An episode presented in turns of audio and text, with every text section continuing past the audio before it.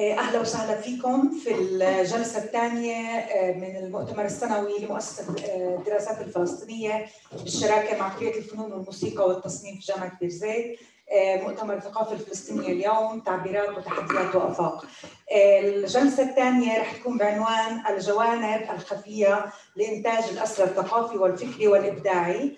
مديرة الجلسة لينا معاري لينا هي أستاذة مساعدة في دائرة العلوم الاجتماعية والسلوكية وفي معهد دراسات المرأة في جامعة بيرزيت اهتماماتها البحثية تشمل البنى الاستعمارية والعلاقات الاستعمارية وسياسات الصمود والذات الثورية والنظرية النسوية المناهضة للاستعمار والرؤى النقدية لمفهوم التنمية مع التركيز على فلسطين والعالم العربي. معنا بالجلسة وسام الرفيدي عبد القادر بدوي واماني سراحنا وكان المفروض يكون معنا يوسف خندقجي بس اعتذر لظروف شخصية. وإحنا المحاضرة الجلسة راح تكون هون بالقاعة وهي كمان على الزوم. فأهلا وسهلا فيكم. تفضلي. طيب أعيد الترحيب بكم وبكنا في الجلسة الثانية في المؤتمر. والتي تتناول الجوانب الخفية لإنتاج الأسرى الثقافي والفكري والإبداعي. وفي حين تتطرق المداخلات لأدب الأسرى وأساليب الكتابة كما تظهر في المنتج النهائي للإنتاج الفكري والثقافي للأسيرات والأسرى الفلسطينيين فإنها ستتطرق أيضاً للشروط المادية لهذا الإنتاج أي البنى المادية التي يتم في إطارها وضدها ممارسة الفعل الثقافي والفكري. نستهل هذه الجلسة بمداخلة بعنوان الإنتاج الأدبي في السجن. يقدمها وسام رفيدي وهو أسير محرر عاش الاختفاء أعواما عديدة ومؤلف رواية الأقاميم الثلاثة وأستاذ العلوم الاجتماعية في جامعة بيت لحم. وسبق أن نشر في مجلة الدراسات الفلسطينية دراسة عن السريان الفلسطينيين وكتب لمدونات المؤسسة. طيب مساء الخير للجميع وشكرا لنا يعني بدأت لنا بالجوانب الخفية للكتابة. بشكل سريع جدا أنا بدي يعني بدي أحكي بداية عن تجربتي في الكتابة داخل الأسئلة فيها جوانب خفية. بعدين أنتقل بشكل عام الانتاج الادبي في السجون. أنا كتبت الرواية بعضهم صنفها سيرة ذاتية مروية أو رواية سيرة ذاتية عن تجربة الاختفاء. كتبتها في النقب في 93 بعد يعني مطالبة خاصة من التنظيم أعطوني الزاوية اللي قريبة على الكشاف تبع كشاف الرقابة تبع السجن عشان في إضاءة يعني بتوصل زاوية الخيمة وبالتالي يعني ظرف الكتابة كان في حينها صعب شوية. بدك تضطر تكتب على الكشاف في النهار صعب جدا تكتب وبالتالي كتبتها دائما وابدا في الليل. كان لما بصير كبسية كنا نهرب الرواية من المربع اللي أنا فيه مربع رقم ثلاث قسمها في النقب بنهربها للمربع اللي قباله اللي عاش تجربة النقب بيعرف إنه التهريب بصير عن طريق الفاكس. شيء بنسميه الفاكس العجز. اللب لب الخبز بتعجن بصير زي الطابق ويحط الرسالة عليها بتلتف وبتلتمى من هذه هذه هذه طريقة الاتصال الأساسية بين الأقسام وبين المربعات طريقة الفاكس. في خلايا فاكس متخصصين برامج الفاكسات. شباب بكون هيك تربية ريفية تربية رعيان تربية حواجير يعني باختصار بيعرفوا يرموا يعني. فكانت دائما تتهرب من المربع للمربع الثاني عند التفتيشات مرة وقعت الثلاث دفاتر وقعت في إيد في الطريق ما بين المربعين فشافها الجندي اتصل في ضابط الاستخبارات صدروها راحت. يعني بعد شغل ثلاث شهور عمليا راحت. اللي مارس الكتابة الأدبية ويعني الكتابة الأدبية تحديدا ليش أقول الكتابة البحثية اللي مارس الكتابة الأدبية تحديدا بيعرف إنه صعب جدا تعيد كتابة ما كتبت.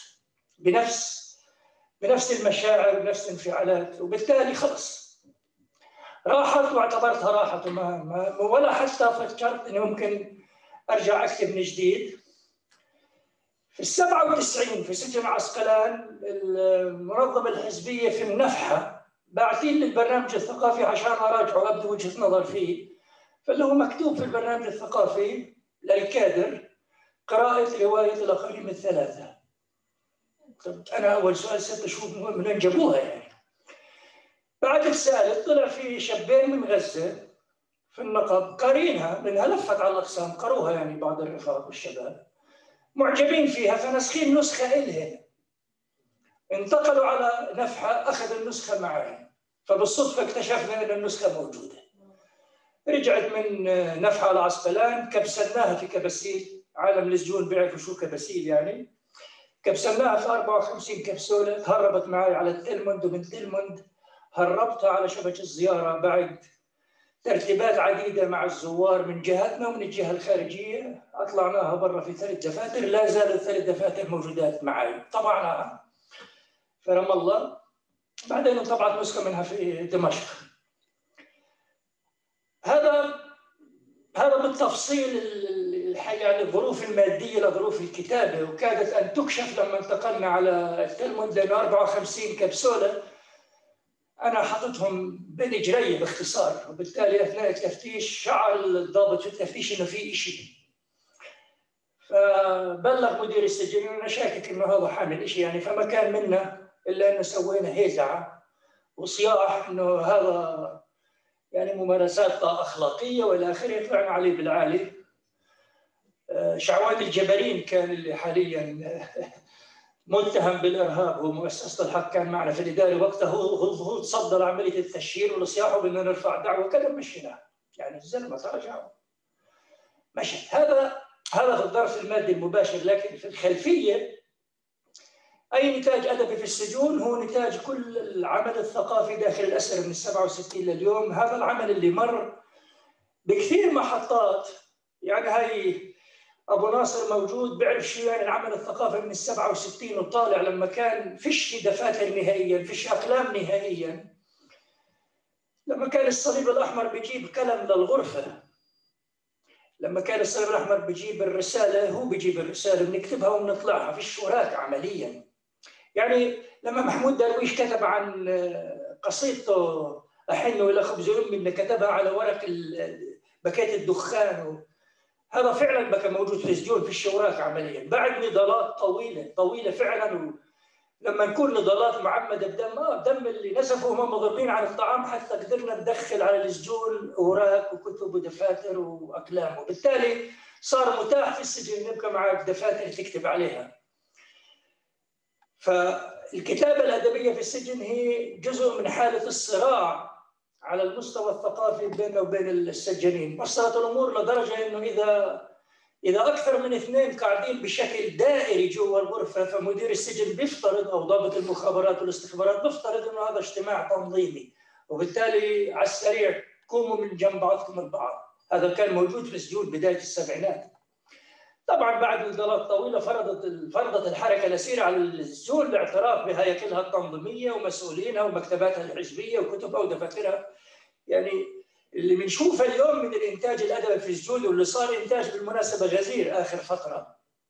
هذا نتاج مرحلة طويلة وشاقة ومتعبة من النضال من أجل الحق في العمل الثقافي. أنا بتذكر كنا في سجن نابلس في 78 ننسخ كتب كاملة مسمسمة على كباسيل يعني مثلا على صعيد إحنا كتنظيم فعليا كتب لينين وماركس وانجلز كلها نسخناها على كباسيل يعني الكتاب الكتاب يتحول لثلاث كبسولات أربع كبسولات.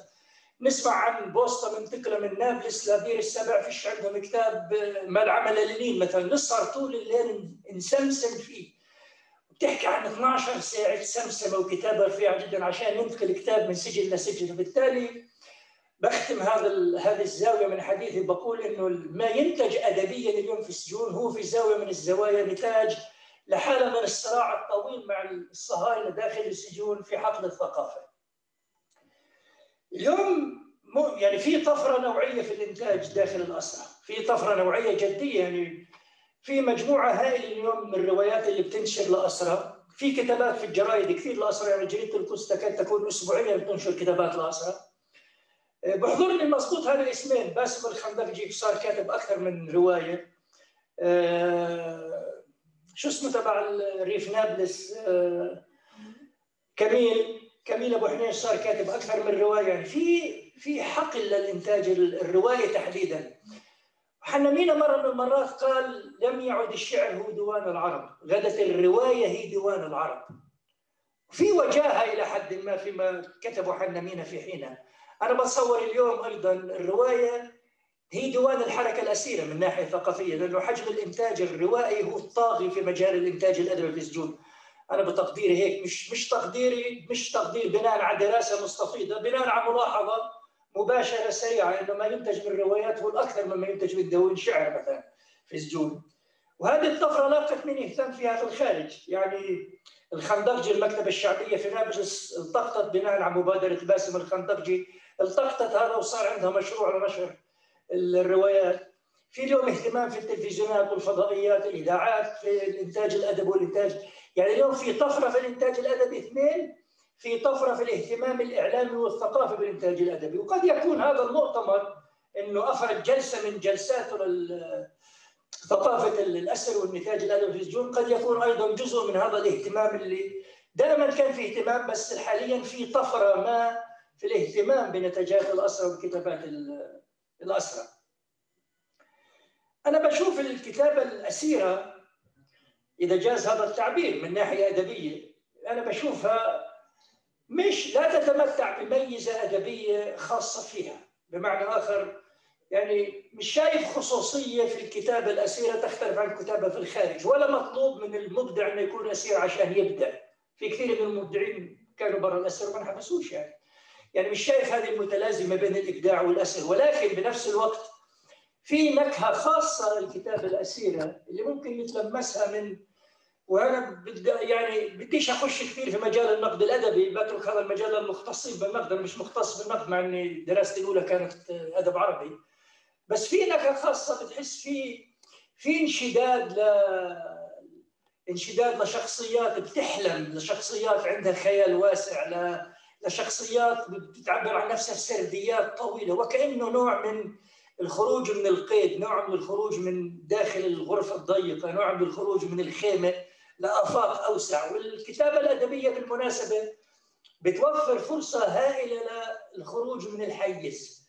يعني آه، الشاعر الحالم بمستقبل ما الروائي اللي حالم بمجتمع ما بحياة ما بعلاقات ما هذه الكتابة بتوفر له فرصة مهمة جدا انه يخرج من هذا الإطار الضيق المعزول. وبالتالي كأنها بتصفي الكتابة نوع من أنواع التمرد على السلطة الرقابة، التمرد على الحيز الضيق لأنه حيز السجن مهما اتسع من الناحيه الفسيولوجيه المكانية هو بالنهاية حيز ضيق.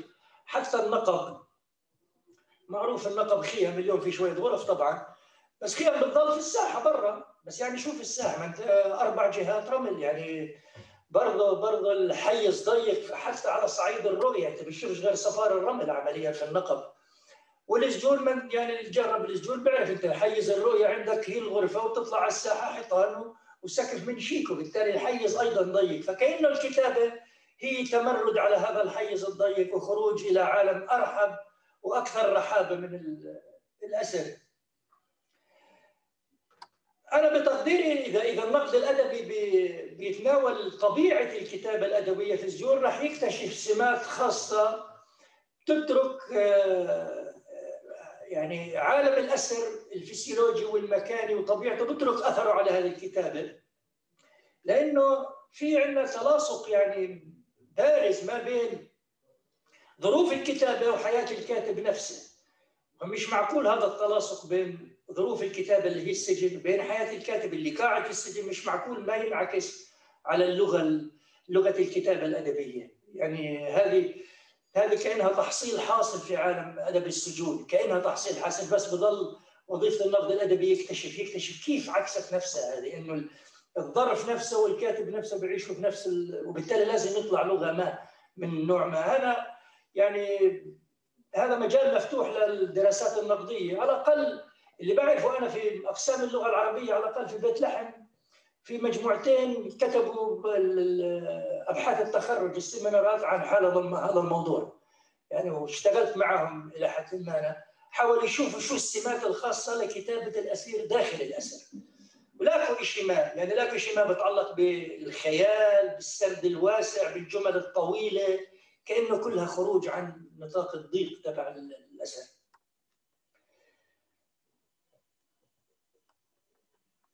مثل ما قلت في البداية إنه هو حقل صراع بمعنى آخر صح الاضراب عن الطعام حقل الصراع على اتساع المال الحرية زي ما بصير حاليا مع الأربع معتقلين الإداريين. أيضا قبل شوية كان في صديق بناقشني عن لما انتزعنا الحق بالصورة إنه نتصور داخل السجن. فبقول له بقول له هذا التصوير جوا السجن دفعنا في حقه إحنا 18 يوم اضراب عن الطعام 92 عشان نأخذ حقنا في الصورة.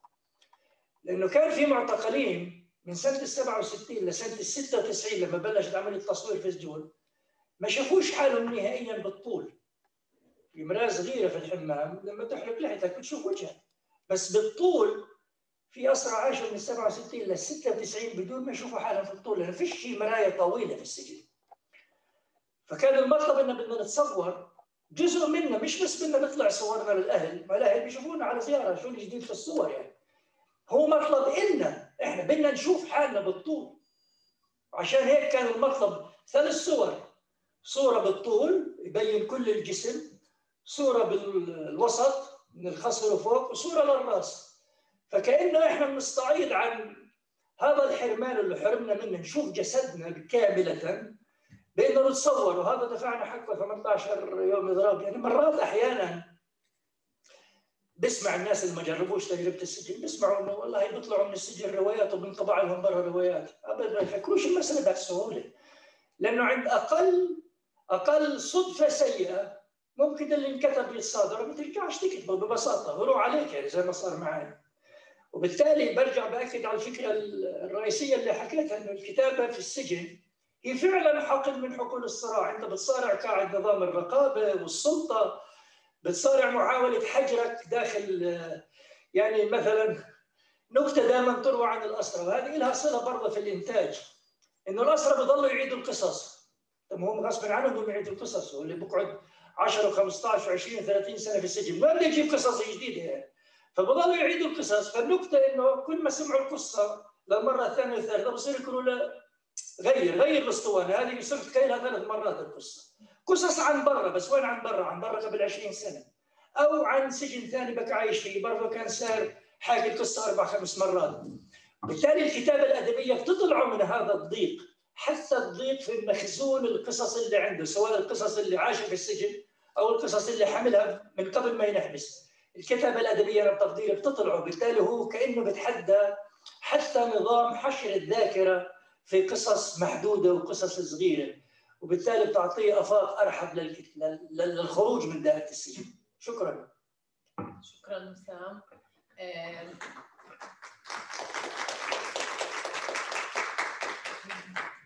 بس بحب أنوه إنه رح نفرد وقت للأسئلة. فكمان عشان في اللي بيشاركونا عن بعد فبامكانكم تكتبوا الأسئلة ورح نقرأها لل المداخلين والمداخلات. آه وأنا رح أمسك حالي كمان عن مجموعة كبيرة من الأسئلة اللي راودتني للجزئية القادمة. عشان ننتقل هلأ للمداخله الثانية آه معنا عبد القادر آه بدوي أسير محرر أمضى سبعة أعوام في السجون الإسرائيلية. أنهى درجة البكالوريوس في العلوم السياسية من جامعة هدريم وهو الآن طالب دراسات إسرائيلية في جامعة بير زيت مترجم عن العبرية ويعمل كباحث مساعد في مركز مدار وينشط في الحملات الشعبية لإطلاق سراح الأسرى. مداخلة عبد القادر بدوي بعنوان جامعة هدريم عن جامعة هدريم اللي هو خريجها هذا التلاصق. تحياتي جميعا. يعني أنا راح أتحدث في هذه المداخلة عن الشق الآخر اللي يتناوله الأستاذ وسام هو جانب التعليم الجامعي. وحكى عن الانتاج الادبي والثقافي أنا راح أتناول تجربة التعليم الجامعي داخل السجون الإسرائيلية من خلال التركيز على التعليم في سجن العزل الجماعي اللي هو سجن هدريم. وإحنا بنطلق عليها جامعة هدريم لحتى ما ننسى ما ينسى كمان أبناء شعبنا بأنه هذا هذه التجربة مهما كانت ابداعيه ومشرقة مثلها مثل غيرها من التجارب المشرقة والمشرفة في تاريخ الحركة الوطنية الأسيرة موجودة في السجن والاسرى يمضون أعمارهم داخل السجون مسؤوليتنا الوطنية والأخلاقية تجاههم إنه نحن نعمل على تحريرهم. بكل الطرق والوسائل مش بس نتناول هذه التجارب كمحطات مشرقة في تاريخنا. راح أحكي عن هذه التجربة بصفتي زي ما تفضلت الدكتورة لينا أحد خريجي جامعة هدريم. أنا عشت في هذه التجربة أو عايشتها على مدار أربع أعوام تقريبا من العام 2015 للعام 2019 هو نفس العام اللي أنا نلت حريتي فيه كنت في هذه التجربة أصغر الاسرى سنا وأقلهم حكما يعني أنا كان الفرق السن ما بينه وما بين ثاني أسير في السجن تقريبا نحكي عن 18 سنة. وبالمعنى قديش ممضيين بالسجن أنا كنت بهذيك الفترة قرابة الثلاث سنوات وكان غالبية الاسرى بيقطعوا عام ال 16 وال 17 وال 18 بالاضافه لوجود الاسرى القدامى اللي كان بعضهم بتجاوز ال 35 سنة. أخونا كريم يونس والإخوة وليد طبقه وكل الاسرى القدامى. في البداية سلطات الاستعمار الإسرائيلي مثل ما بنعرف باعتقالها لقرابة المليون فلسطيني منذ احتلال البلاد هي عمليا حرمت أجيال بأكملها من ممارسة حقهم في التعليم أو هي حرمتهم من الحياة بشكل طبيعي بالمناسبة وأيضا حرمتهم من حقهم في إكمال تعليمهم سواء المدرسي أو الجامعي وهذا الحق اللي يسلب من الأسير ومن الأسيرة باللحظة اللي بيتم اختطافهم واقتيادهم إلى أماكن بعيدة للسجون بعيدة عن أهلهم. وعائلاتهم وأبناء شعبهم ولم تكتفي بذلك بل هي أبقت على هذا الحرمان على مدار عقود طويلة داخل السجن إلى أن تمكن الأسرى وبفعل أو بفضل سلسلة طويلة من الضربات الجماعية عن الطعام من انتزاع هذا الحق مثل ما انتزعوا غيرها من الحقوق. وتحديدا بعد إضراب عام 1992 الشهير لكن ضمن الجامعات الإسرائيلية وتحديدا الجامعة العبرية المفتوحة اللي استفاد منها بالمناسبه بضع عشرات من الأسرى لأنه تحولت هذه الجامعة لجزء من إجراءات الرقابة والسلطة وكانت خاضعة لمزاجية وشروط إدارة مصلحة السجون اللي هي ذراع المنظومة الاستعمارية في السجون. اليوم فلسفة التعليم الجامعي اللي أنا بدي اتطرق لها بشكل عام بالسجون وتحديدا جامعة هدريم تستند لمبدأ تحويل رقم الأسير هذا الرقم اللي بتمنح إدارة مصلحة السجون للأسير بمجرد دخول السجن إلى رقم جامعي.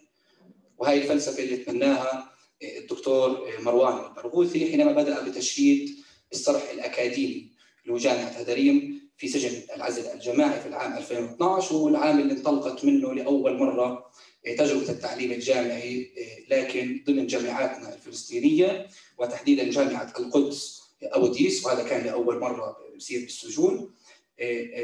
لأنه لغاية العام 2010 أو تحديدا في العام 2010 تم إيقاف الجامعة العبرية ضمن ما يعرف بقانون العقوبات أو قانون شريط المتعارف عليه في أوساط الاسرى واللي كان لغاية هذه اللحظة هو نص من يعني من ضمن ما نص عليه من عقوبات وحرمان الاسرى من حقوقهم على وقف التعليم ضمن الجامعة العبرية واللي كان كما ذكرت استفاد منها بضع عشرات من الاسرى فقط. الآن في مسارين للتعليم داخل السجون، في جامعة هدريم وفي مسار للتعليم في بقية السجون والمعتقلات.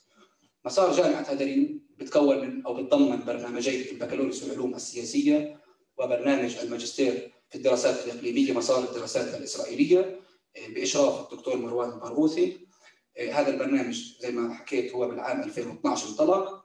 وبقية السجون والمعتقلات التي لم تطالها تجربة جامعة القدس أبو ديس لأنه سجن هدريم والإخوان الأسرى بيعرفوا إنه هو سجن العزل الجماعي يتسع اليوم فقط ل 80 أسير وتتحكم إدارة مصلحة السجون بشكل يعني شديد جدا في التنقل من وإلى هذا السجن وهين كان التحدي الأكبر الماثل أمام الاسرى وأمام كل القائمين على التجربة تجربة التعليم الجامعي بأن يتخرج أفواج الاسرى من هذا السجن من جامعة هدريم ومن ثم الانتقال إلى بقية السجون. أنا بحكي بالعام 2012 لاستنساخ أو محاولة استنساخ هذه التجربة في بقية السجون والمعتقلات ولكن ضمن جامعاتنا الفلسطينية الأخرى واليوم وهل تمكن الاسرى من ذلك بصراحة بالعام 2016 من خلال جامعة القدس المفتوحة واليوم أيضا في برنامج البكالوريوس ضمن جامعة الأقصى في غزة وضمن جامعة فلسطين ومؤخرا ضمن جامعة فلسطين برنامج ماجستير.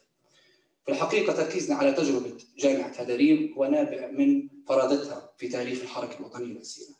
ولما تمثل وتحمل هذه التجربة من جدية ونزاهة وهذا إحنا يعني أنا بصراحة بعض الأوساط أحيانا بلاحظ في اتهام للاسرى بأنه لم يتعامل لا يتعامل بجدية مع موضوع التعليم وموضوع الثانوية العامة والتوجيه ولكن هذه التجربة فعلا يعني فرضتها نابعة من جديتها ونزاهتها من قبل القائمين عليها لأنه كمان الدكتور مروان البرغوثي شكل بشخصه وبجهده المبذول آه، في هذا المجال ضمانة حقيقية لإنجاح هذه التجربة الريادية. وأنا من الذين حالتهم الحظ يعني بالمناسبة وعشت هذه التجربة على مدار أربع أعوام. هاي الحلقة اللي بنطلق عليها أحيانا حلقة البحث والنقاش في سجن آه، هاي شكلت محطة نادرة بصراحة. اجتمع فيها الاسرى الشباب الاسرى القدامى من أبرز كوادر وقيادات الانتفاضتين الأولى والثانية.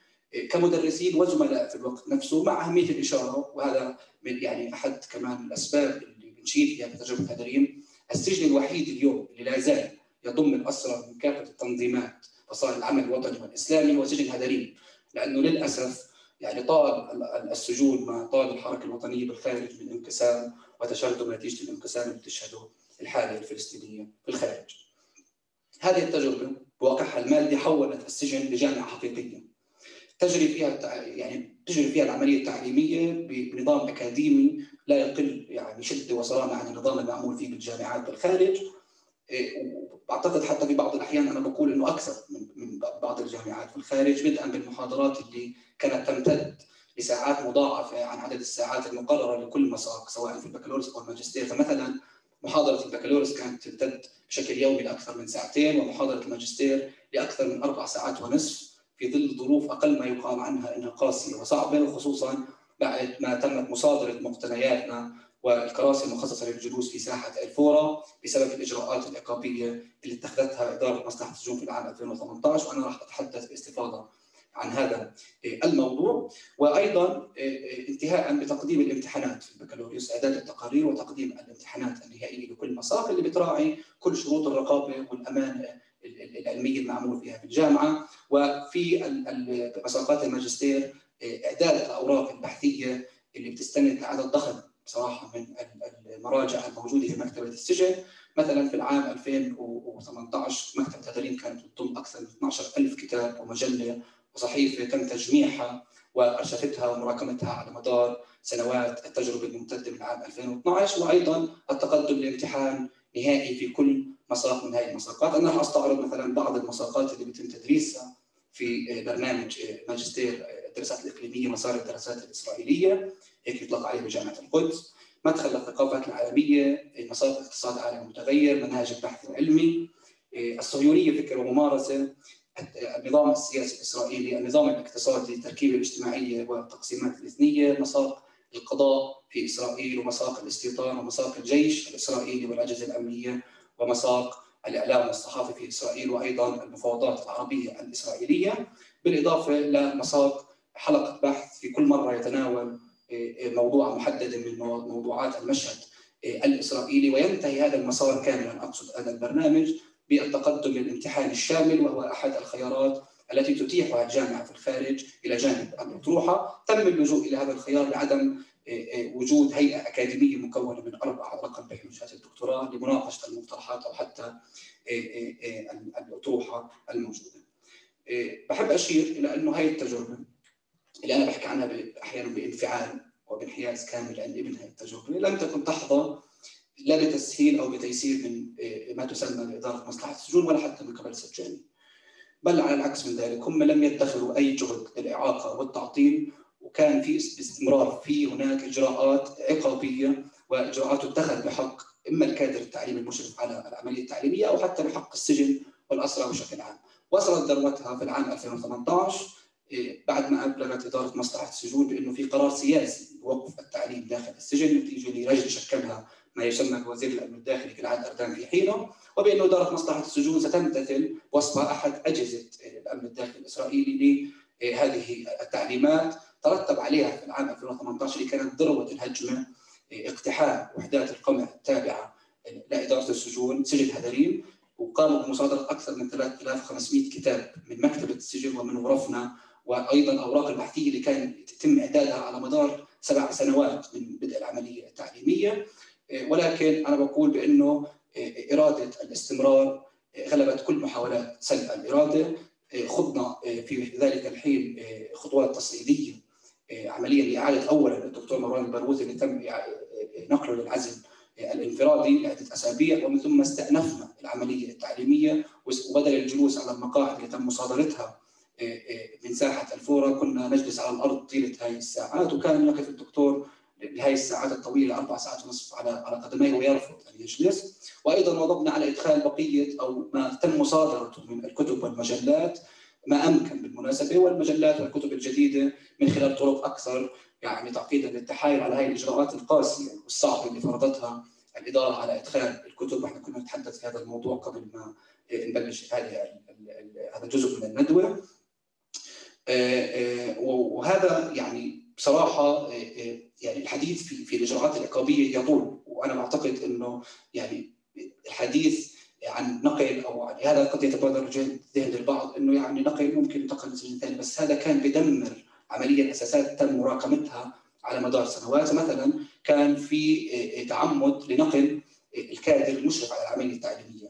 سجن هدريم المجموعة اللي أنهت أو نالت درجه الماجستير إما انتقلوا إلى بقية السجون أو أشرفوا على العملية التعليمية في برنامج البكالوريوس بعد ان أصبح بامكانهم ذلك في سجن هدريم. مثلا في كان تعمد دائما لنقل كل الكادر المشرف على الاكاديميه من الإخوة الدقه لكريم يونس لحسام شهير لهيثم حمدان لعاهد أبو بلمه ل ثابت المرداوي وإبراهيم حامد وغيرهم بالإضافة لتعرض صاحب يعني هذه التجربة أو المشرف عليها الدكتور مروان البرغوثي العزل مرارا وتكرارا ومعاقبته بحرمان من زيارة الأهل والمحاميين وخصوصا في الفترة التي عقبت الإضراب الحرية والكرامة عام 2017. في الحقيقة أنا قبل ما أختم بدي أقول بانه هذه التجربة سمحت لنا نحن الاسرى أن ندرك انه بإمكان الإرادة الحرة والمسؤولية الوطنية والانتماء لقلق السؤال أن يحيل السجن إلى جامعة والمعتقل إلى اكاديميه وأن يحول القيد المدمر الذي تحاول أن تفرضه المنظومة الاستعمارية إلى التزام وانتظام خلاق من خلال التعليم. وهذا الزمن الدائري الميت داخل السجن إلى زمن حيوي ومتصاعد وهي فعلا شكلت بذلك أحد أهم الوسائل يمكن من خلالها بعد تراجع العملية التثقيفية والتعبوية للتنظيمات الفلسطينية أو العمل الثقافي التنظيمي لمئات الأسرى من كافة التنظيمات ساهمت في تحصيل وعينا التحرري وإعادة بناء هذا الوعي وفق أسس جديدة. في الوقت اللي بتعمل فيه إدارة مصلحة السجون كأحد اذرع هذه المنظومة على صهر وعي الأسرى وإعادة إنتاج وعي مشوه بمختلف الطرق والوسائل، فعلا هذه التجربة حولتنا نحن كأسرى من موضوع لمخططات وسياسات المنظومة الاستعمارية وإجراءاتها الرقابية والعقابية وإجراءات السلطة. إلى فاعلين قادرين انه نخضع هذه المنظومة برمتها للبحث ونفكك بنيتها معرفيا ونظريا قادرين على إنتاج حتى معرفة نظرية جديدة وحقيقية بعيدا عن الشعارات وبعيدا عن التفكير الرغبوي. وهي بذلك فعلا أسهمت في تعزيز كمان عملية المواجهة والاشتباك المستمر مع السجان بشكل يومي. من ناحية أخرى تمكن أيضا الاسرى أو مئات الاسرى من كافة التنظيمات بسبب هذه التجربة المشرقة في تاريخ الحركة الأسيرية لجامعة هدريم من إكمال تعليمهم الجامعي. أنا راح أستعرض بعض الأرقام القديمه يعني بتحكي عن أرقام لغاية 2020 فقط يعني نهايه العام المنصرم اللي استفادوا من كل تجربة جامعة هدريم والاستفادة إما كلية أو جزئية بمعنى أكمل تعليمه أو يعني ابتدأ هذا المشوار ولكن تم نقله في في مرحلة لاحقة. 373 أسير حتى العام 2020 من عام 2012 نحكي عن على النحو التالي عن خريج بكالوريوس 189 عن خريجي برنامج الماجستير 109 الملتحقين ببرنامج البكالوريوس كانوا لحد العام الماضي 29 أسير أما في برنامج الماجستير فكانوا 46 أسير. علما إنه عدد الأسرى اللي كانوا بيحملوا شهادات البكالوريوس والماجستير حتى عام 2012 كان يعني عدد قليل جدا. بعضهم إما كان بيحمل هذه الشهادة قبل دخوله للسجن بمعنى قبل الاعتقال أو حصل على أو تمكن من إنهاء درجة البكالوريوس اللقب الأول أو الثاني في الجامعة العبريه المفتوحة خلال المدة القصيرة التي اتيحت فيها هذه الجامعة. أنا في الختام بدي أقتبس من ما قاله الأسير وليد دقة والأسير باسم خندقشي في توصيف هذه التجربة. كثير من الاسرى الذين كتبوا ولكن هذا هذه المواد اللي تمكنت من رؤية النور في الخارج. الأسير وليد دقة بيقول أن الدراسة الأكاديمية شكلت حامية للوعي في ظل غياب الثقافة والتعبئة الوطنية بل حالت دون تشوه الوعي في ظل الانقسام الفلسطيني الذي تحول إلى موضوع بحثي للطلاب الأسرى. ويضيف أن لقاء الأسرى من كافة الفصائل في حلقات دراسية شكل فرصة للنقاش الموضوعي حول الهموم الوطنية وتمرينا في الحوار الديمقراطي. كما شكل برنامج الدراسات الإسرائيلية لدرجة الماجستير في جامعة هدريم والذي يشترط إتقان الطالب اللغة العبرية فرصة لفهم الآخر ليس من باب إعراف عدوك فقط الذي ينحصر في المعرفة الأمنية والعسكرية وإنما إدراك الأسس الفكرية والدينية والمعرفية التي تقف خلف مشروعه الكولونيالي بشكل عام. الأسير باسم خندقجي يقول إن التعليم في الدراسات العليا في جامعة هدريم ليس صالونا ثقافيا كما أنه ليس محاضرة عابرة بل حلقة علمية قائمة على أساس التثقيف من خلال التعليم المفتوح والنقدي وليس على أساس التثقيف اللاممنهج أكاديميا وعلميا. إذ يأتي الأسير إلى المحاضرة على أتم الجاهزية من حيث التحضير الجيد للمحاضرة وصياغة الأسئلة وما التبس عليه ساعيا قدر الإمكان لتحييد انتمائه السياسي والحزبي عن أجواء العملية الأكاديمية. وهذا ما نجح في تعزيزه المشرف على الجامعة الدكتور مروان من خلال إشاعته لأجواء التفكير المفتوح والنقدي وتعزيز الوعي بالحرية الفكرية وآليات التفاعل العلمي.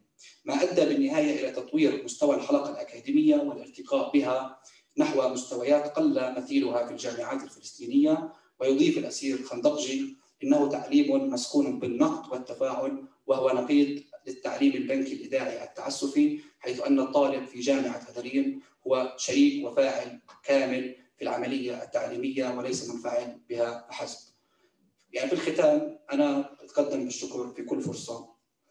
لكل المؤسسات الفلسطينية ولكل الجهات التي تعمل أولا على إخراج هذه التجارب إلى النور.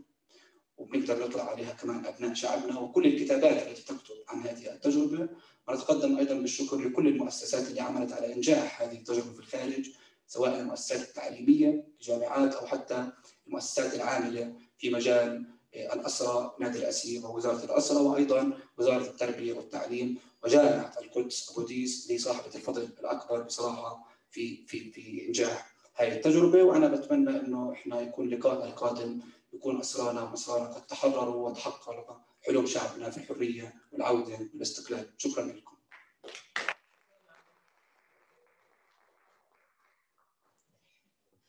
طيب آه، ننتقل للمداخلة الثالثة والأخيرة. آه، بعنوان البريد المتأخر دوما. آه، تقدمها أماني سراحني مسؤولة الإعلام والتوثيق في جمعية نادي الأسير الفلسطيني. أنهت رسالة الماجستير بعنوان الأسرى الفلسطينيون وجيل الغضب. قراءة أصلانية في السيادة وتقرير المصير. اولا شكرا للجميع وأنا اليوم سعيدة إني أول مرة بشارك في مؤتمر على الأقل مختص بهذا الجانب اللي هو مرتبط بشكل أساسي بعملي اليومي. أول شيء أنا كنت بطلع اولا لما بدأت أكتب المادة عن البريد المتأخر دوما بس لما بتشوف العملية اللي فيها الأسير بينتج المادة المعرفية أو حتى الثقافية تصبح متقدمة لدرجة إنه في خجل إنك تحكي كلمة متأخر يعني. آه رح أترك يعني الآن أحكي بس مداخلتي بشكل سريع وبعدين في قصة مرتبطة في في الشيء اللي كنت بعيد فيه في الكتابة أثناء الكتابة يعني حدثت خلال عملي أو متابعتي على الأقل لبعض الإنتاجات اللي إحنا بنحاول كمان نساعد فيها بقدر ما إنها تخرج لنا. البريد المتأخر دوما شكلت استمرار العملية المعرفية للأسير الفلسطيني أبرز مسارات المواجهة التي فرضها للتحرر من السجن بمستوياته المختلفة. وبدأت هذه المواجهة منذ اللحظة التي ناضل فيها الأسير من أجل الحصول على القلم والورقة والكتاب. وفي كل مرحلة تاريخية يمكن قراءة التحولات التي طرأت على هذا النوع من المواجهة مع اختلاف أدواتها وواقع الحالة التنظيمية والثقافية للاسرى. ولكون معركة الإنتاج المعرفي تشكل أداة تحرر مستمرة فهي تمتلك في كل زمن سمات خاصة مرتبطة بواقع المرحلة. إلا أن اعتبارها مرحلة في بنية السجن هي الميزة الأساس في توصيفها هنا ففي ثنايا المحاولة المستمرة تستنتج الكثافة العالية لمعنى المعركة المعرفية ومع أنني هنا أحاول عرض آه، بين قوسين الصعوبات التي تواجه الأسير في إخراج المادة المعرفية من السجن تحت عنوان البريد المتأخر دوما إلا أنه لربما هنا نحن بحاجة لتوصيف آخر غير الصعوبات فنحن لا نتحدث عن مجرد سجن فهو سجن واقع في بنية استعمار استيطاني وبالتالي فإن العملية التي ينخرط فيها الأسير لإخراج فكره ومعرفته هي عملية خاصة مرتبطة بتجربة أوسع للأسير في فعاليته ومحاولته المستمرة في التحرر. وبذلك يتعدى هذا الوصف. لذلك عندما نستمع لرواية الأسرى عن تجربتهم في الإنتاج المعرفي وكيفية إخراجه ستكون هذه الرواية بالطبع لها مشتركاتها ولها اختلافاتها سواء كان فيما يتعلق بالظروف الموضوعية أو حتى الذاتية. وكذلك واقع حالة التصنيف القائمة اليوم بين السجون من حيث مستوى السياسات التي تفرضها إدارة كل سجن. فالبريد المتأخر هنا له سماته الخاصة التي يفرضها بواقع الفعل والممارسة والمحاولة المستمرة. فإن كان متأخرا زمنيا فهو فعليا متقدم من ناحية الفعل والجهد والسمات لتلك المحاولة. فمن محطة تاريخية مرتبطة بالكبسولة إلى محطة تمكن الأسرى فيها من تهريب الهواتف الذي فرض اليوم نقلة نوعية للأسير المنتج معرفيا في إخراج فكره وكسر بنية من السيطرة والرقابة التي تتغلغل حتى في هواء السجن. ومقابل هذه الفعالية والمحاولة فرض السجان أدوات أيضا جديدة ما تعرف اليوم بأجهزة التشويش أو بمنظومة أجهزة التشويش. آه، عدا عن كونها يعني آه، لنقل منظومة كاملة تقوم بتتبع الهواتف ومراقبتها فهي أثرت كمان أيضا على الحالة الصحية للأسرى من كثافة الأجهزة التي توضع اليوم في أقسام آه، الأسرى آه، وفي السجون. حيث اضطرت إدارة السجون لفرض نوع من المطاردة لأدوات الأسير وبأموال طائلة. ورغم وعي الأسير الكامل أن هذه الهواتف تخضع للمراقبة والمطاردة إلا أن ذلك لم يمنعه أبدا من تحويل هذا إلى تحدي يومي. ولكن حتى مع تطور أداة إخراج المادة عبر الهاتف أيضا أثرت منظومة التشويش التي أقامتها إدارة السجون وهذا الأمر فرض يعني لا أريد أن أقول صعوبة ولكن فرض أيضا تحدي على المتلقي للصوت بمراجعة هذه المادة مرات ومرات وقد يحتاج هذا الأمر إلى شهور. وهذا الأمر أيضا شكل لنقل رحلة قلق أخرى مضافة إلى رحلة القلق الذي يعيشها الأسير على المادة التي ينتجها بشكل يومي داخل السجن. آه، عملية تحرير المعرفة من السجن آه، هي لا تتوقف فقط عند باب السجن الصغير الذي يحتجز فيه الأسير الفلسطيني ولكن سنجد أن هناك في مرحلة أخرى وتحدي آخر مرتبط بالسجن الكبير الذي اليوم نحن فيه.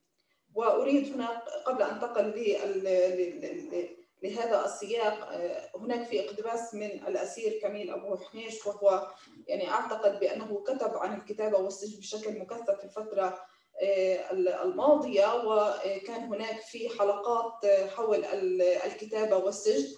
وربما أعتقد يعني من بين الأشياء التي يعني أو على الأقل إنتاج المعرفة الذي خرج مؤخرا حول موضوع الكتابة كانت ربما من أهم ما آه، خرج من حيث توصيف كل الثنايا والتفاصيل التي تتعلق بتجربته مع كل مادة مع كل مادة كتبها مع كل رواية كتبها حتى بالدراسات التي أنتجها. وهذه التجربة الخاصة مع كل مادة تتعلم منها آه، تجربة جديدة. وعدا عن ذلك تفهم يعني تماما كثافة هذه المعركة اللا منتهية أبدا. هي معركة على مدار الساعة.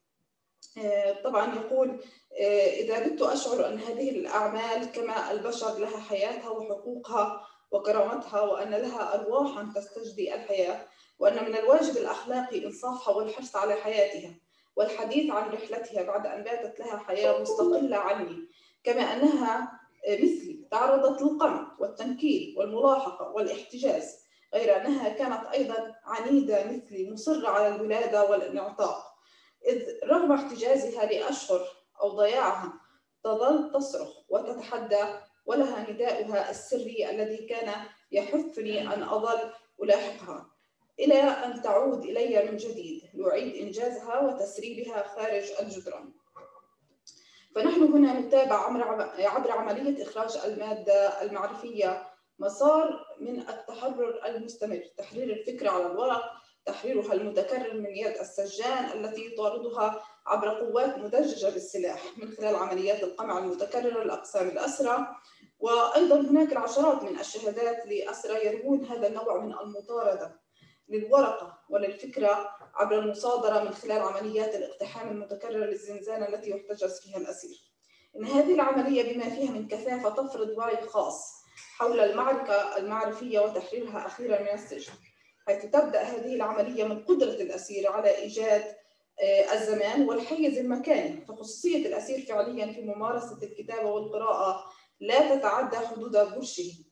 لا سيما مع حالة التراجع التنظيمية حيال العملية المعرفية والتثقيفية. وهنا ندرك تماما أن اليوم المرحلة القائمة هي مرحلة الفرد يعني مرحلة الفرد. حتى في الإنتاج يعني المعرفي والثقافي ومن رواية الأسرة المتكررة حول جهودهم المعرفي تجد آه، أن الفرد هو بطل هذا المشهد وليس التنظيم. ومع وجود ما يعني ما آه، آه، الزميل حول يعني الجهد المبذول حول العملية التعليمية ولكن عندما نتحدث عن حالة ثقافية معرفية الفرد هو البطل.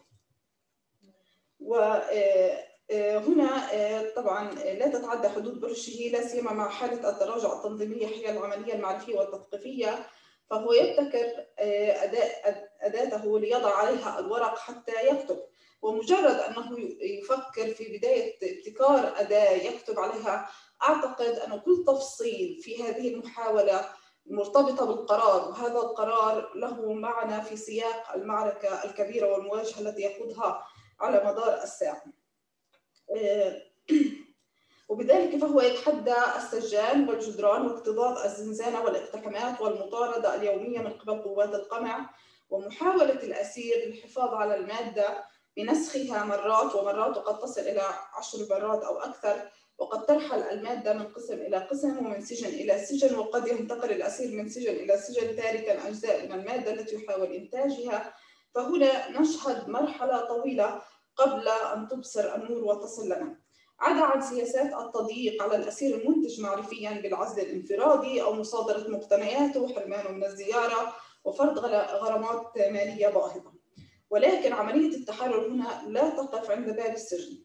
فمن واقع تجربتي التي يفرضها عملي اليومي في هذه القضية فإن العديد من المواد المعرفية التي تصل لنا وأنا لا أتحدث فقط عن المكان الذي أعمل فيه وإنما أيضا واقع معرفتي في كل بنية المؤسسات العاملة في مجال الأسرة أنه رغم غزارة الإنتاج المعرفي وأيضا الثقافي والأدبي للأسرة في الآونة الأخيرة إلا أن ذلك آه، يعني مرادفه هو آه، هناك تراجع اهتمام المؤسسة في هذا الإنتاج. وهذا طبعا له أسباب سأذكر لاحقا.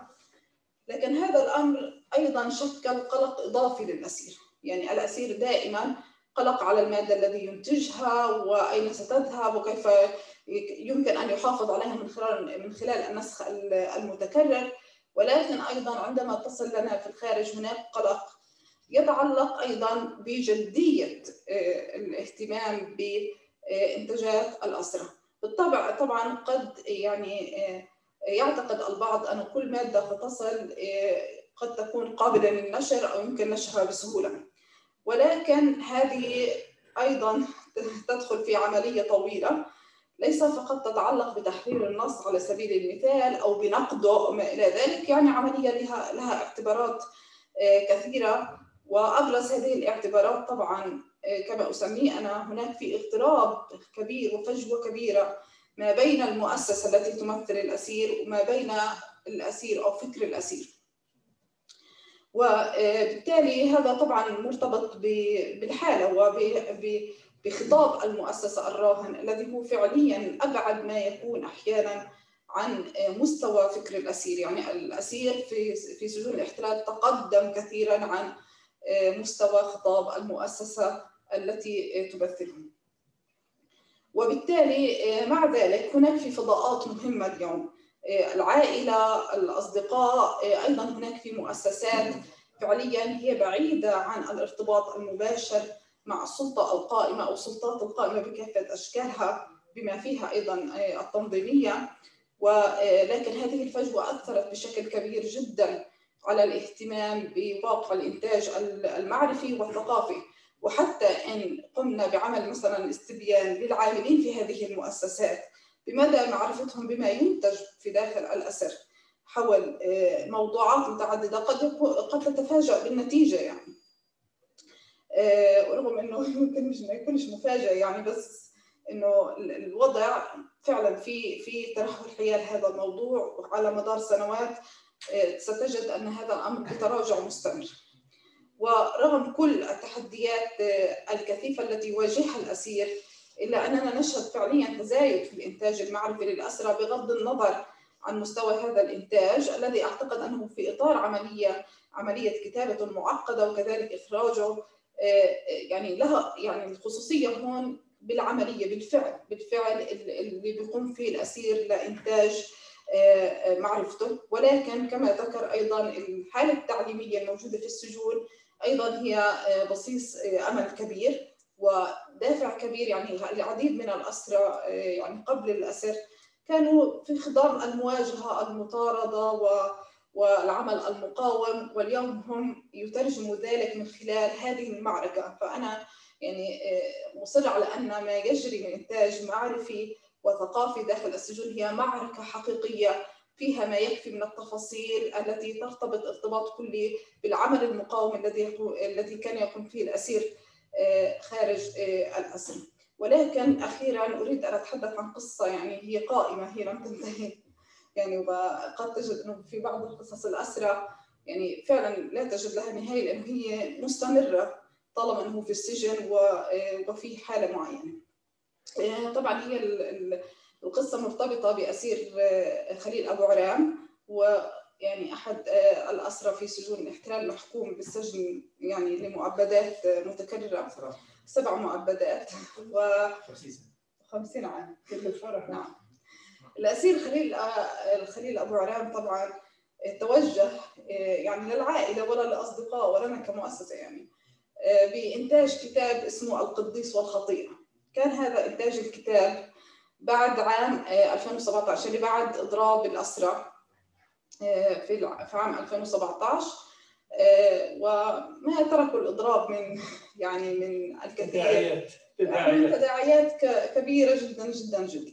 توجه لنا وفعلا كانت النسخ يعني يعني كثيرة جدا. يعني النسخ تقريبا 300 صفحة لكل جزء من من الكتب اللي اللي قدر إنه يهربها. مش بالضروره كيف هربها ولكن في الآخر يعني هربها بجهد عالي جدا يعني معركة. وهذا الكتاب تنقل من سجن لسجن من قسم لقسم وكان بينتقل مثلا من جلبوع على عسقلان يستنى حدا يجيب من مكان ثاني ومرات كانت تضيع أجزاء. وعشنا رحلته كيف كان بيكتب الكتاب. آه، ولكن لما وصل للخارج وصل يعني مادة كبيرة جدا. فاقترحنا مع العائلة والأصدقاء والمهتمين. وإحنا بنعرف كم الجهد اللي بذل في الكتاب لأنه الكتاب مش رواية. الكتاب هو دراسة يعني تاريخية نقدية تتعلق في موضوع القيادة وأيضا تتعلق بالإضرابات التاريخية وفيها نقد عالي جدا جدا جدا عندما شكلت يعني لجنة لقراءة الكتاب وفعليا آه، هذا الكتاب أول رد أخذناه إنه لا يمكن يعني نشره بهذه الصورة وإنه وإنه في يعني مشكلات فيه.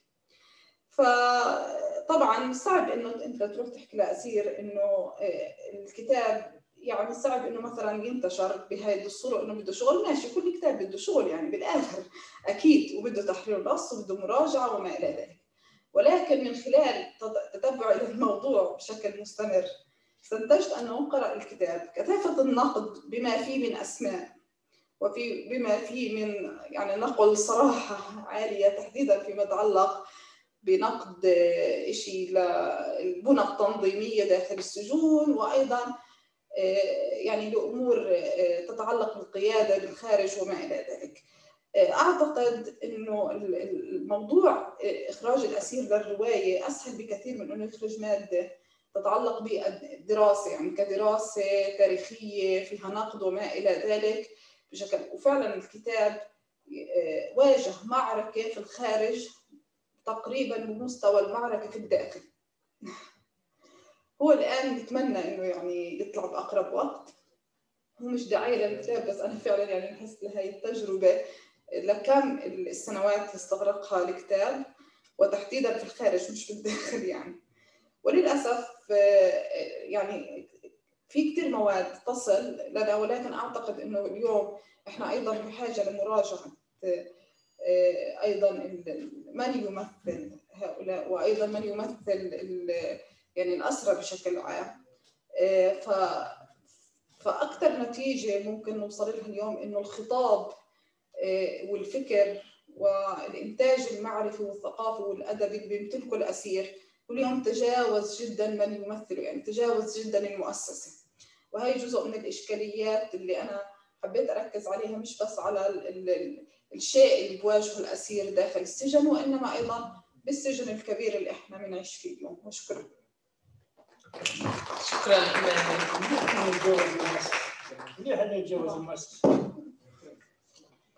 يعني هو بفهمنا أصلا للاسرى يعني كاسرى حرية طليعة حركة التحرر هن أساسا قبل دخولهم إلى السجن هن تجاوزوا الخطاب وما وصلت إليه آه، حركة التحرر إذا بالإمكان فيعني هذه حالة الاغتراب هي الشرط الأساسي لدخولهم إلى السجن وترافقهم.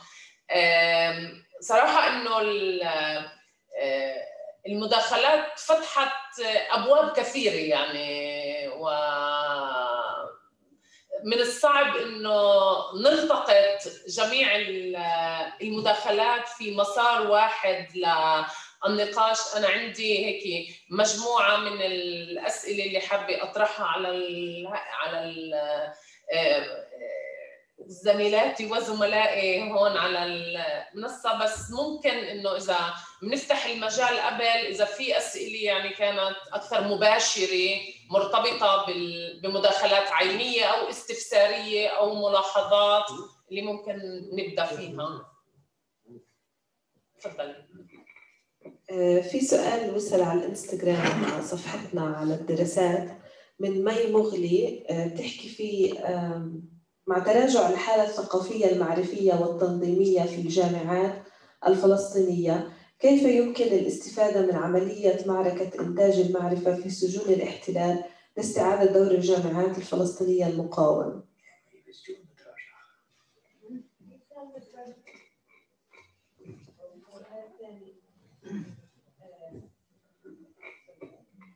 السؤال الثاني هل بتفكروا في اسم ثاني غير جامعة هدريم؟ شو يعني هدريم؟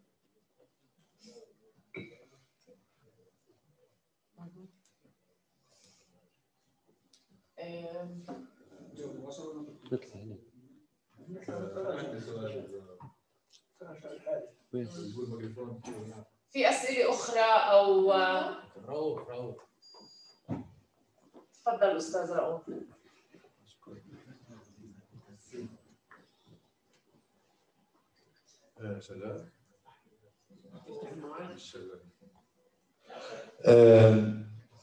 آه، وسام أنت فتحت عدة آه، مواضيع لها علاقة بالتكرار والنسخ.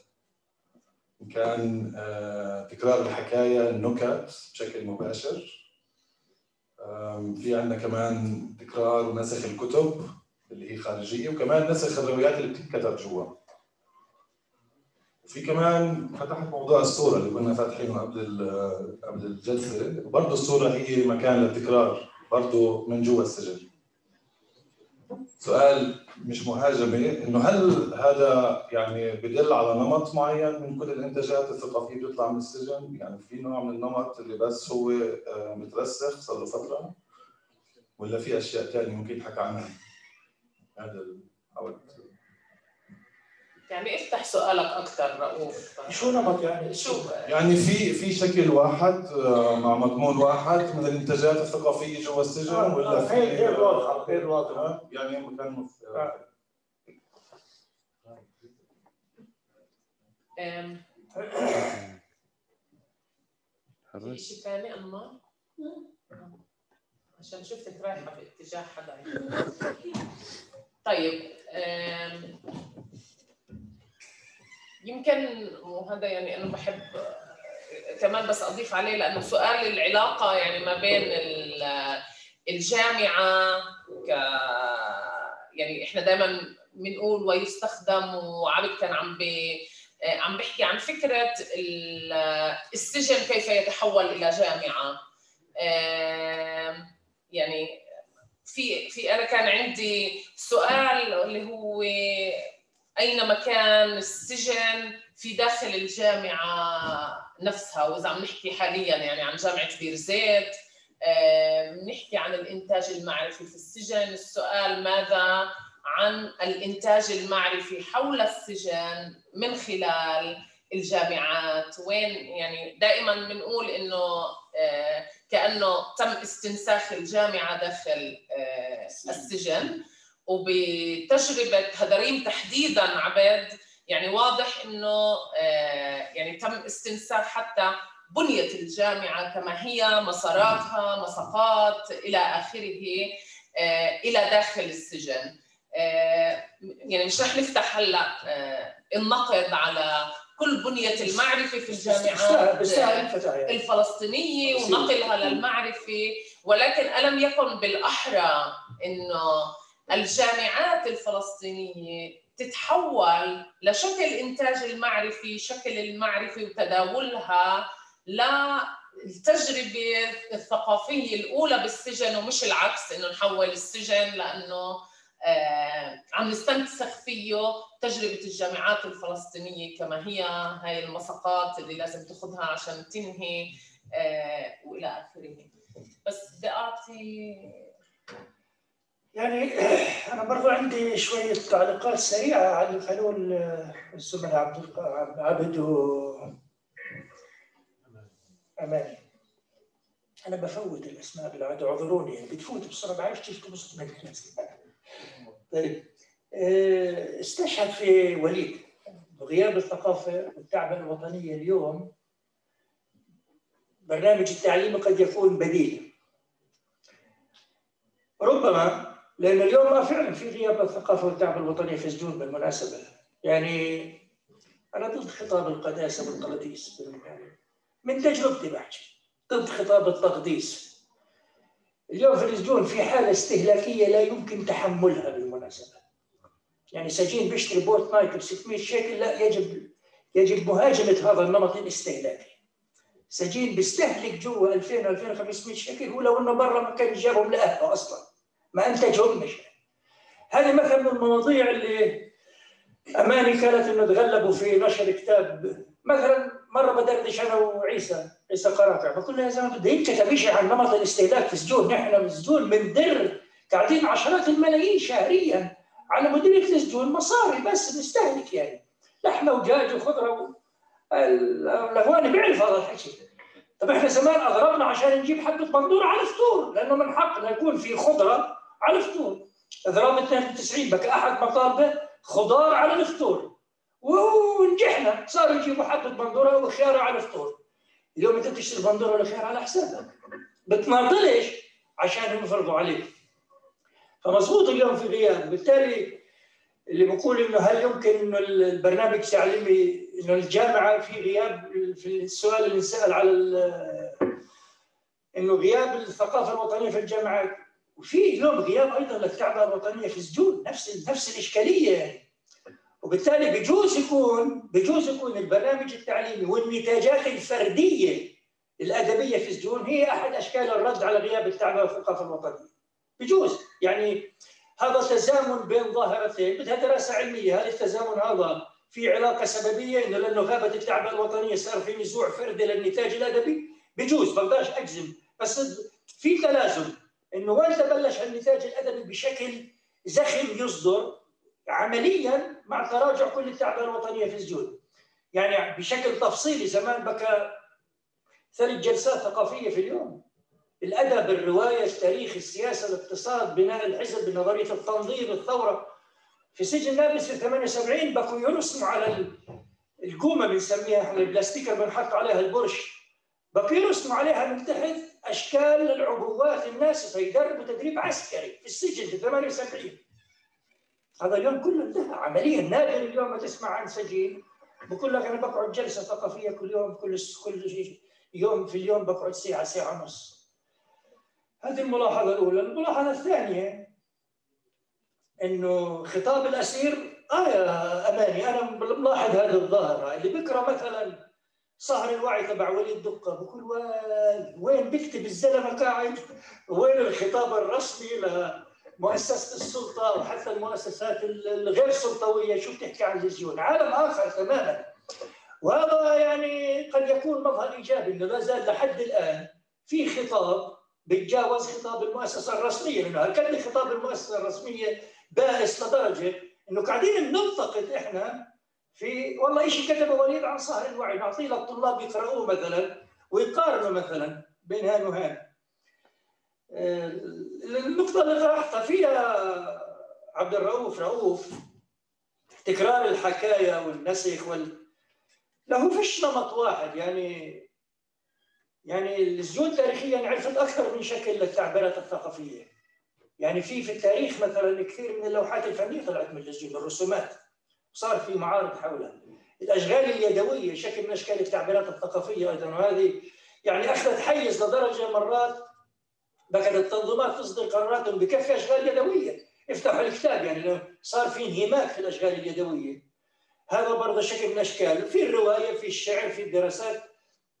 أنا بتصور على الصعيد في أنماط مختلفة للتعبيرات الثقافية وفي أنماط من ضمنها الصورة اللي ما كانتش.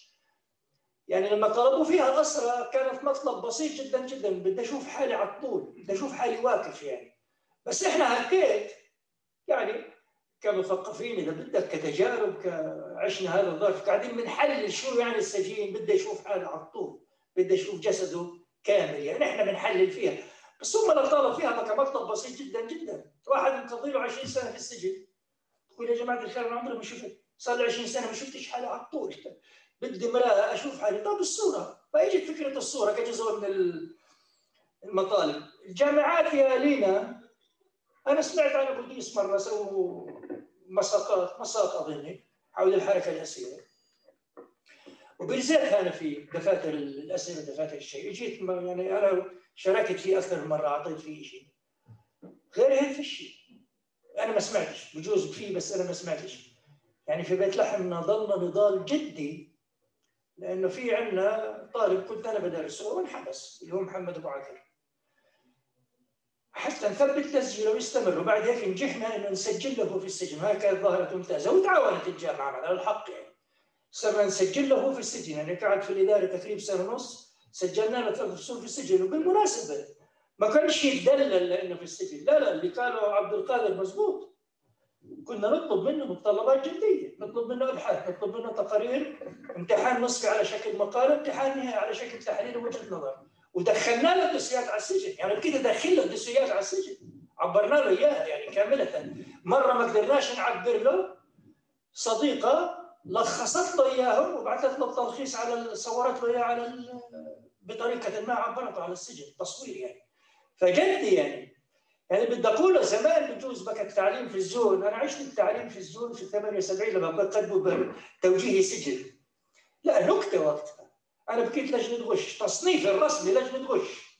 أنا قاعد في الغرفة بتجيني أسئلة التوجيهي بجاوب عليها بعطيها للشاب اللي بيشتغل في الممر بنقولها للطلاب بينسخوها اجوا يسووها في في ال 94 هذا في 78 اجوا يسووها في ال 94 في النقب اجوا علي الشباب قالوا لي هذا هذا توجيهي وبتعرف أنا نسوي خيمه خصوصي للغش لهم اسمع أنا سويتها في 78 مشيت أنا كنت مش فاهم القصة يعني الشباب بدها تقدم توجيه بتاخذ علامة. بس اليوم لا يمكن أسويها. ما هو قاعد في السجن قاعد على البرش بيلعب في طاولة الظهر خليه يدرس للتوجيه. ليش ما يدرسش يعني؟ ولا عراسه ليش يعني يأخذ معدل بدون ما يدرس؟ لا يدرس. فرفضت تماما أن أخش على الخط. جديد سمعت جديد وهذا يعني أسعدني إنه لا بعطوهم دروس يعني الشباب بعطوهم دروس في التاريخ والجغرافيا والعرب بكتبوا توجيهي إلى حد ما مقبول يعني بدرس يعني. فبس هذا هو. أنا بعرفش إذا السؤال الأول آه، تفضلت فيه أستاذ لبنى. لازم أجاوب عليه عن الحاله المعرفيه بالجامعات الخارج. بس أنا راح أتطرق للسؤال الثاني اللي بتحكي هل هل نفكر بتسميته غير هدريم وشو يعني هدريم؟ أنا ذكرت في المداخلة بأنه في العديد من التسميات اللي أطلقت على تجربة التعليم الجامعي داخل هدريم، منها ثورة النور في هدريم، منها حلقة البحث والدراسة، ولكن دائما إحنا أبقينا على هدريم موجود، هدريم هو اسم السجن بالمناسبة، وأنا قلت ليش أبقينا اسم السجن. لنبقى كمان ما, ما ننسى وضل بذاكرتنا عالق انه هاي التجربة بالسجن، الاسرى لا زالوا بالسجن، إحنا مش بس بدنا نحكي وننقل تجارب الاسرى ونتغنى فيها، إحنا كمان لازم نفكر لأنه من واقع مسؤوليتنا الأخلاقية الوطنية مرة أخرى كيف إحنا نحرر مش بس إنتاج الاسرى المعرفي ونحرر تجاربهم بالخارج لا نحرر الاسرى بكل الطرق والوسائل لأنه إحنا لازلنا ضمن مشروع تحرر وطني إذا جاز التعبير والاسرى لا زالوا في السجون. هذا بخصوص السؤال الأول، بخصوص السؤال الثاني دكتوره لينا أنا بعتقد هو سؤال معقد وبشكرك يعني إنه تفضلتي وسالتي هذا السؤال. وأنا غالبا بقول بأنه التعليم في هدريم ليس استنساخ للجامعة حتى وإن كانت المساقات متشابهة بالمناسبة لكن مضامين المساقات مختلفة. مختلفة. هي تراعي اولا العصب الرئيسي للمساق في الخارج لأنه هذا فيه جانب أكاديمي وبتفرض على الأمانة الأكاديمية والعلمية ولكن ما بعتقد الأسير اللي محكوم معبدات عديده له 18 سنة بالسجن هو بدرس بنفس الآلية الميكانيكية ممكن الموجوده بالخارج بس ليتقدم للامتحان. هذا أو هاي التجربة مجبولة بالبعد الوطني بالهم الوطني. في انحياز في هاي التجربة لمشروع التحرر الوطني. اولا استنادا لأنه الأسرى هم جيش. هذا الجيش قاتل وقاوم وتم اعتقاله طليعه نضالات شعبنا مثل ما تفضلتي. هذا الجيش كل هاي السنوات اللي قضاها داخل السجن هو باستطاعته أن يحول هاي السنوات من حمل ثقيل جاثم عليه ممكن يدفعه باتجاه معين إلى محل ممكن من خلاله تشرف أو عفوا تشرف على الخارج. وهذه هذا نفق النور اللي أنت ممكن من خلاله تطل على شعبنا وعلى قضايانا الوطنية. والأهم على هاي المنظومة يعني اختيار برنامج الدراسات الإسرائيلية ما كان من قبيل الصدفة. إحنا بنحول يعني هذا تحويل عملية الاسير لما يكون موضوع لهذه المنظومة الاستعمارية، موضوع للتعديل، موضوع للصهد، موضوع للإذلال وبحول هذه المنظومة واساسها المعرفه والنظري لحاله ببحثها وحاله بفككها ليعرف كيف كمان يواجهها يعني. إحنا بنقول دائما إنه كل الجامعات الإسرائيلية اليوم الصهيونيه فيها تخصصات واضحة عن القضية الفلسطينيه عن عفوا عن الفلسطينيين وعن يعني المجتمع الفلسطيني وعن بكل ما يحمل هذا المجتمع من من تفاصيل وتعقيدات. وهذا بالمناسبة كلها بتدرج في إطار الدراسات الأمنية. يعني أوكي مع نشير إنه هاي تنطبق على استشراقي يهودي استعماري متفقين ولكن هاي المعرفة اللي راكمتها المؤسسة الأكاديمية والأمنية الإسرائيلية وهذا غير منفصل هي عملية جزء من المشروع الاستعماري، المشروع الوطني كمان الاسرى بيعتقدوا انه هم شركاء أساسيين في بنائه وبيعتقدوا بأنه من خلال مشروع التعليم ومن خلال معرفة العدو اللي بتتجاوز معرفة اللغة أو المعرفه الأمنية والعسكرية، معرفة يعني معرفة اسسه النظرية والمعرفية وحتى الدينية وهذا المشروع اللي قائم عليه جزء من النضال اللي بخوضه الأسير بشكل يومي. هذا مجبول بالانحياز للقضيه الوطنيه وللهم الوطني لأنه البلاد لم تزال مستعمرة يعني. فهذا باختصار إذا أنا أتمنى أكون قدرت قادر أوصف هاي التجربة لأنه كمان الموضوع مش وظيفي بحت يعني. لا الدكتور جوا بيتعامل إنه هو دكتور جاي يعطي محاضرة وبده يخلص أو الطالب جاي بده ياخذ محاضره ويخلص معنا بالسجن يعني. الدكتور بالسجن وال... وال... والأسير بالسجن. إحنا بنحكي عن يعني بنحكي عن هذا الجيش المقاتل آسف هذا الجيش المقاتل موجود بين طالب ودكتور. يعني هي العلاقة كمان صح واضحة في محل المحلات ولكنها في محل آخر هي إحنا كنا شركاء في هذا المشروع. يعني هذا مشروع وطني بامتياز. أضف إلى أنه مشروع أكاديمي وأتمنى اكون قدرت أوصل الرساله شكرا. فانا شهدت على الجدية في واحد من المساقات. نسيت شو بس عبد عبد الناصر عيسى اللي هو بقى فترة من فترات رئيس الهيئة القيادية لحماس الشؤون تواصل معي بجوز ازود من يعني 15 ولا 20 مرة على التليفون كان بطلب أسماء مراجع بطلب لأنه كان بكتب أبحاث لا المساقات اللي بأخذها وأبحاث للنشر وحتى فترة من الفترات طلب يعني الناس تسوي له مقابلات وتبعث له إياها. ف لا يعني بكت مطالبه جديه ومش مجرد والله بده هيلا بده يعني لا لا بده بده مراجع محكمة ومن مجلات محكمة و...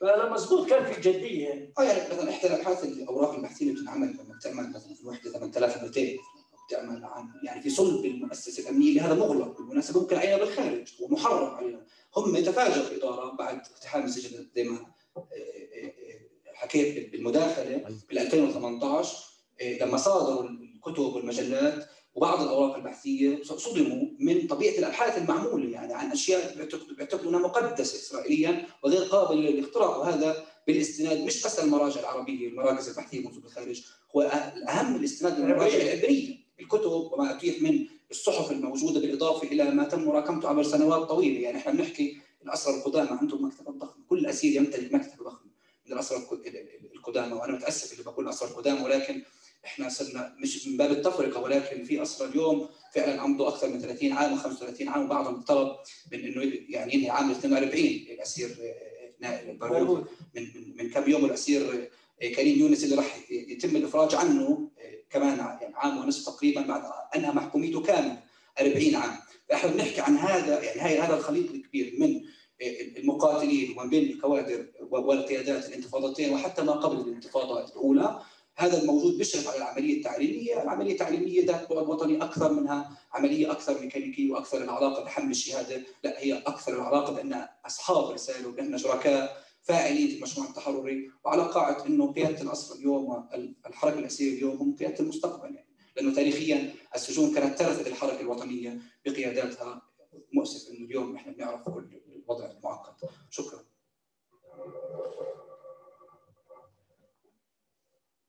في حدا عنده سؤال أو مداخلة؟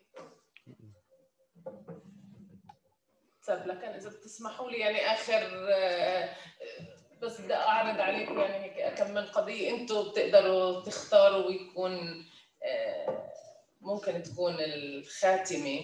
آه، أماني أظن هذه فكرة يعني الاغتراب اللي أنت عم تحكي عنها واللي يعني حكيتي عنها وكأنها من مرحلة نهايتها يعني ولكن هي يمكن فكرة لا هي قصدي هي يعني أساس جوهري لحالة الاسرى اليوم. يعني إحنا عم نحكي عن اسرى اللي هن عمليا عم بيستمروا بالنضال بيستمروا بالمقاومة بالهاي رغم هذه الحالة اللي هي آه، ليست حالة مقاومة. فإحنا عم نحكي عن آه، آه، فئة خلينا نقول طليعة اللي هي من الأساس هي كأنها استمرت في هذا المشروع المقاوم في حين إنه الواقع أصبح مجافي ولا يتلائم مع هاي ف يعني هنا عشان هيك يعني السؤال إنه هاي هل هذا الاغتراب ولا هم كطليعة هم أساسا يعني هذا الوضع مفهوم ضمنا وبالتالي أيضا الكتابة هي كمان فعل تحريض بالنسبة لإلهن. ومقابل ما إنه لما يطلع يعني يجب إعادة تهذيبه بما يتلائم مع ال... يعني اولا آه، موضوع الاقتراب اللي أشرت له هو ليس من باب يعني إنه أنا بشوفه إشكالية إشكالية لأنه بالآخر آه، آه، في الواقع يعني اليوم الموجود هو منحدر لدرجة أيضا أحيانا لا يعني فيش مقارنة ما بين ما بين حتى خطاب الأسير والخطاب اللي برا ولكن أنا بشوفه ناقد للخارج مش لل مش للأسير لأنه الأسير كمل في الطريق اللي, اللي لازم كنا نكمل فيها أصلا يعني. فبالتالي هي حالة الاغتراب اللي إحنا عايشينها كمان برا. بس كمان أنا بحكي إنه الفجوة الكبيرة في الخطابين كمان أيضا مشكلة لأنه إحنا بنطلع المؤسسات بتعرف بصير في حدث مثلا بالسجون بصير في توصيفات والمصطلحات المستخدمة وما إلى ذلك. تروح تفتح مثلا تقرا شيء لاسير بتحس إنك في عالم مختلف تماما.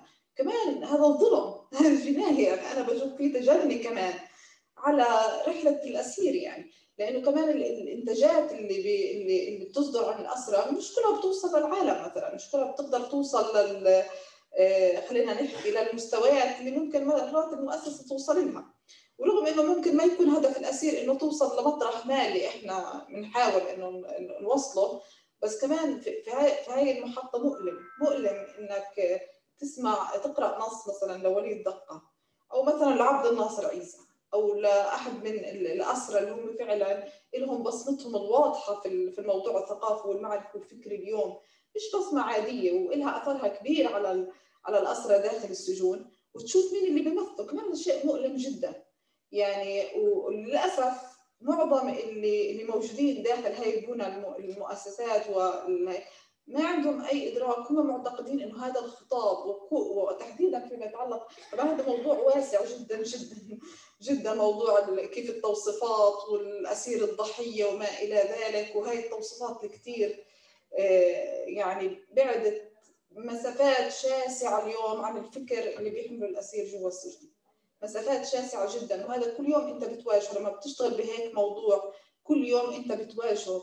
في البيان بدك تكتبه للراي العام. في المؤسسة اللي بدك تخاطبها للخارج. اغتراب. أنا أعتقد إنه كمان مؤلم رغم إنه هم الطليعة وهم اللي استمروا في هذا المسار بس كمان إحنا انحدرنا لدرجة بطل في أي شيء مشترك تقريبا. شكرا هو هذا يمكن بالإمكان التفكير بكيف بامكان بإمكان المهتمين إنه لا وكمان إنه نكون قادرين على إنه هذا ال...